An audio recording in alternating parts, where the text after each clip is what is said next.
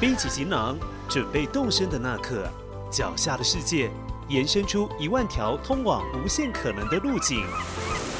旅途 OR 万缕千丝，重新感受美好风景。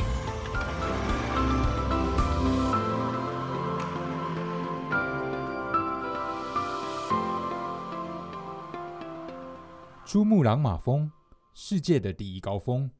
是许多登山者及朝圣者心中的神圣存在。而距离这座世界之巅北坡的不远处，有座寺庙伫立其中——龙布寺，现存海拔最高的寺庙，是许多朝圣者前进珠峰不可或缺的前哨站。本集的万缕千丝节目，就让我们跟着主持人 Tiger 的脚步，一同探访龙布寺。以及珠峰脚下的多面风景吧。旅途欧娃带你体验生命中最美好的两件事。我是主持人 Tiger，欢迎收听本期的节目《万缕千丝》。在正式开始前，提醒还没有订阅本频道的朋友，记得按下订阅键，并给予五星评价。您的支持与回馈，就是我们持续制作新内容的最大动力。今天要跟大家谈的呢是海拔最高的绒布寺哦。我在台开始这个主题之前呢，想跟大家分享一下之前我在网络上看到的一张照片。这张照片是什么呢？其实这张照片呢是在特写珠穆朗玛峰的山顶上哦，有一群人呢正在排队等着跟制高点合照的这样的一个照片哦。看到这个照片呢，我心里头充满了一些感慨哦。因为过去我们觉得登上珠穆朗玛峰可以说是一个壮游冒险以及冒险泛滥精神的极致哦。可是到了今天呢，看到有这么多的人排队等着要跟制高点的纪念碑合照，好像这样的一个呃强调自我精进的活动，到了今天成为一种另类的炫富啊。所以我觉得这这张照片呢，其实引发了我们很多的反思。那同张照片呢，我们就要带到今天的一个主题哦，呃，登珠峰以及在珠峰附近所坐落的一座海拔最高的寺庙。传统上呢，要想要登珠穆朗玛峰，有两条主要的路线，一北一南。南坡是由尼泊尔境内出发，通常从这里出发呢，会搭配牦牛以及雪巴人，因为雪巴人是当地的原住民族，也是很好的山路向导。由他们来负责载运货品跟装备，运到一定的高度，方便这些登山者们呢能够完成他们的攻顶准备。另外一侧呢，则是从珠穆朗玛峰的北坡，也就是从中国境内准备。不过呢，对外籍人士来说，现在要申请进入西藏，其实手续相对的繁琐。除了我们之前提到的入藏证之外，要来到珠穆朗玛峰附近的边地呢，还要另外申请边防证。另外的话呢，从北坡登山费用比较高，再加上路线也比较艰险，在这个登山的过程当中呢，有好几处冰壁跟风口，对于登山者来说呢，挑战性跟难度是比较大的。所以传统上呢，大部分的人还是选择由南坡，也就是尼泊尔侧来攻顶。在过去呢，其实也不乏一些有识之士从北坡登顶成功的。最早的一次呢，其实是在一九六零年的五月二十五日，当时的中国籍的登山家王富洲、贡布以及屈银华呢，他们是首次组团由北坡成功登顶珠峰的一个队次，也是这一次呢，第一次将了呃这个中国人的足迹呢留在了世界之巅呢。算一算呢，这个时间已经超过一甲子了。只是在这个一甲子当中呢，越来越多的呃人士呢，以登上珠峰呢作为生命的目标，也带动了一股登山的热潮。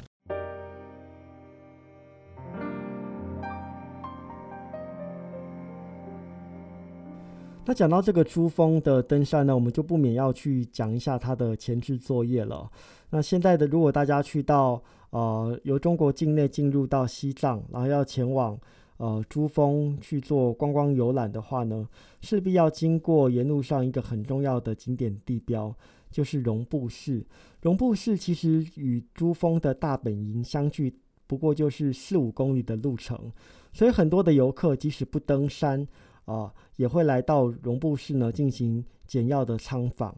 这座寺庙呢蛮特别的，传说是由阿万当森罗布，就是一位喇嘛，他在一九零一年，或者有人说是一八九九年呢主持兴建的。换句话说，它的历史是相相对来说比较古老。如果它是一九零一年新建的话呢，今年应该是它的一百二十周年的呃一个呃建成之日哦。那这个这座寺庙呢，当然是属于藏传佛教系统的，不过它主奉的是宁玛派。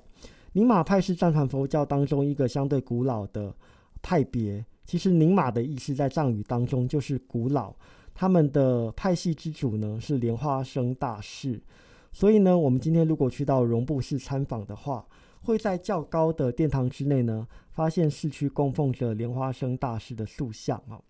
所以这个寺庙呢，本身有它的历史背景，以及它的一些宗教上的呃取向。呃，我们看到很多资料上面写啊，荣布寺应该是呃全世界海拔最高的寺庙。如果以一个现存状态来说的话呢，这条资讯是成立的。不过呢，可能也有一些人会查到另外一个资讯，就是在荣布寺的附近还有一座海拔比它更高的寺庙，叫做荣布德寺啊。听说荣布德寺呢，建成的年代跟荣布寺差不多。一开始的时候呢，它是一座呃尼姑尼姑庵，主要是有一些女女性的女尼们呢，共同来在这个地方礼佛。那这个地方呢，其实还有一个。地下的密室，传说中呢，莲花生大师也在这里修行过。只不过呢，这座容不得寺后来在时间的呃变化之下呢，已经毁坏了。目前的话呢，呃，已经没有什么样的呃僧尼在这个地方进行礼佛的作业，所以基本上呢，它是一个废寺。所以我们如果要仔细说起来的话呢，绒布寺应该是现存全世界海拔最高的寺庙。其实这座寺庙的规模并不是太大，因为在一个地理环境相对艰险的地方。那到了今天呢，这个寺庙除了一些日常的佛事之外呢，还经营一些客店啊、杂货店以及餐馆等等，以供应来自全世界络绎不绝的朝圣者以及旅游者。在二十一世纪初的时候呢，这个寺庙这个寺庙已经通电了，而且还有电视。并且可以全年吃吃到蔬菜，我觉得这一点是蛮大的突破。因为在高原地方呢，整个藏区的这些货货物货资都是以外运为主哦，所以能够在这个珠穆朗玛峰的山脚下吃到新鲜的蔬菜呢，也可以想见这个地方在经过几十年的盘整开发之后呢，已经逐渐的呃朝现代化的方向所靠拢。为了应应这个前仆后继的游人呢，其实寺庙另外也开办了一个绒布式的招待所，来接待这些前来珠穆朗玛峰啊游览参访的游客。这座招待所呢，只提供简单的一些餐食跟住宿空间哦。虽然并不是很豪华，但是整体布置也非常的整齐干净哦，而且风景无敌。我自己也是在二零一六年的时候呢，因为大北线形成的。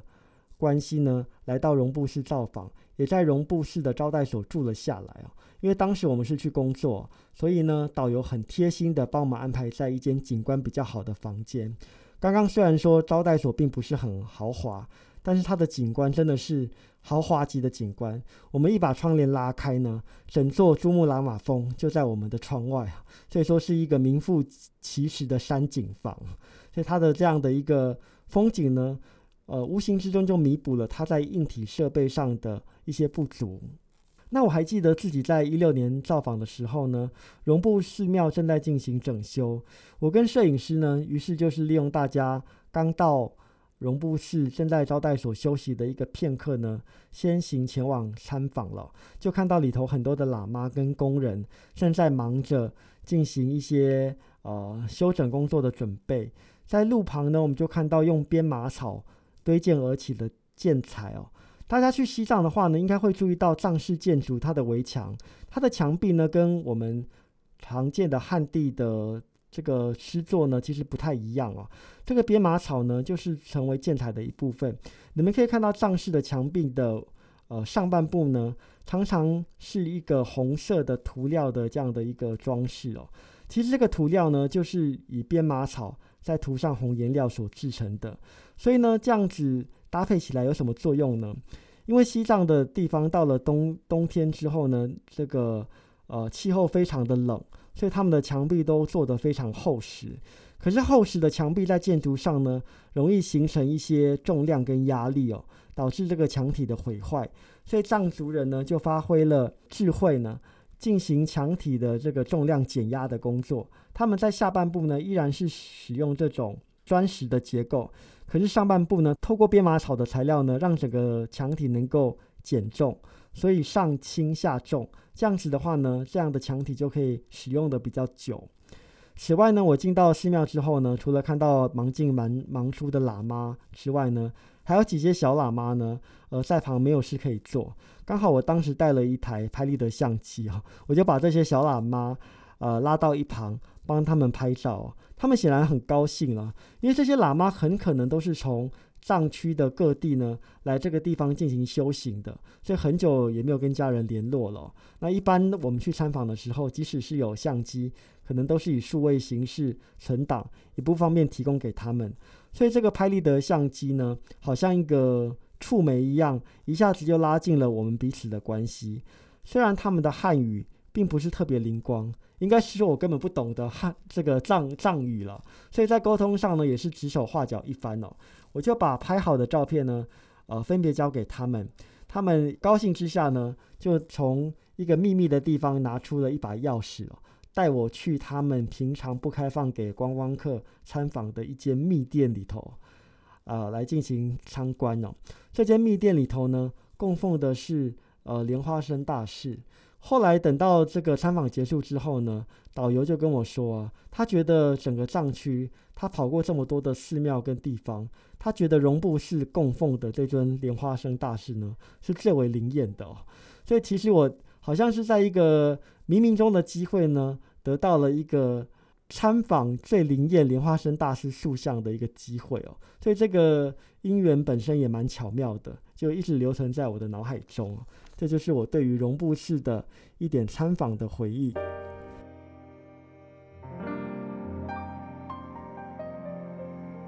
除了绒布寺之外呢，其实很多人到绒布寺旅游，最重要的目的地呢，反而是距离它四五公里之外的珠峰大本营。这个地方呢，除了过去供这些登山者作为一个休息的营区之外呢，其实呢，也立了一些呃海拔高度的纪念碑。甚至在周边也形成了一个小市集，来供观光客进行参访哦。我对这个地方也留有一些印象了，因为当时去的时候呢，这个大本营还没有因为环境的因素呢关闭，所以这个地方还是看得到一些人机的往来哦，而且还看得到当地活跃的一些动物哈。我们就在参访的过程当中呢，看到好几只岩羊从绝高的山壁。当中攀越下来，他们要干什么呢？因为这个地方观光客众多，所以其实在大本营所近处设了一个呃固定式的厕所。这些岩羊呢就集中在厕所的外墙边，因为可能这个墙体工程师做呃也不是特别理想，所以它的外墙是有渗水的。那这个水呢可能带了一点啊，我们说这个排泄物当中的一些矿物质，能够提供岩羊进行。啊，一些稀稀有元素的补充，所以这些岩羊呢就纷纷就着这个外渗的水呢舔食了起来。然后这个景观也蛮特殊的，就是好像呃这个厕所又跟当地的生态进进行了一个非常另类的连接哦，也让我们这群观光客呢不必爬到呃深山老林里头，也能看到岩羊出没，这是一个额外的收获。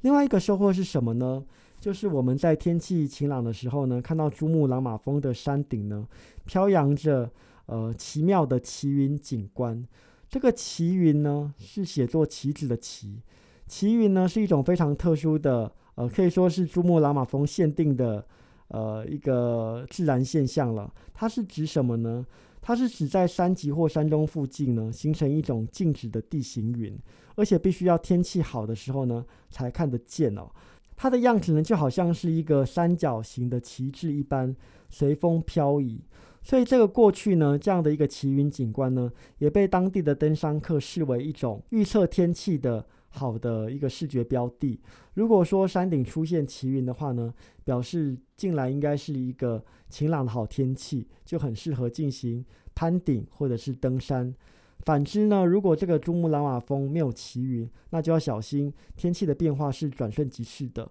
特别是在这种高海拔的山区，有的时候一点点的风吹草动都会影响到攀登的计划。所以这个奇云呢，好像是大自然赐给这群登山客的一个一盏明灯一样，可以帮助他们来区辨地形跟气候的变化。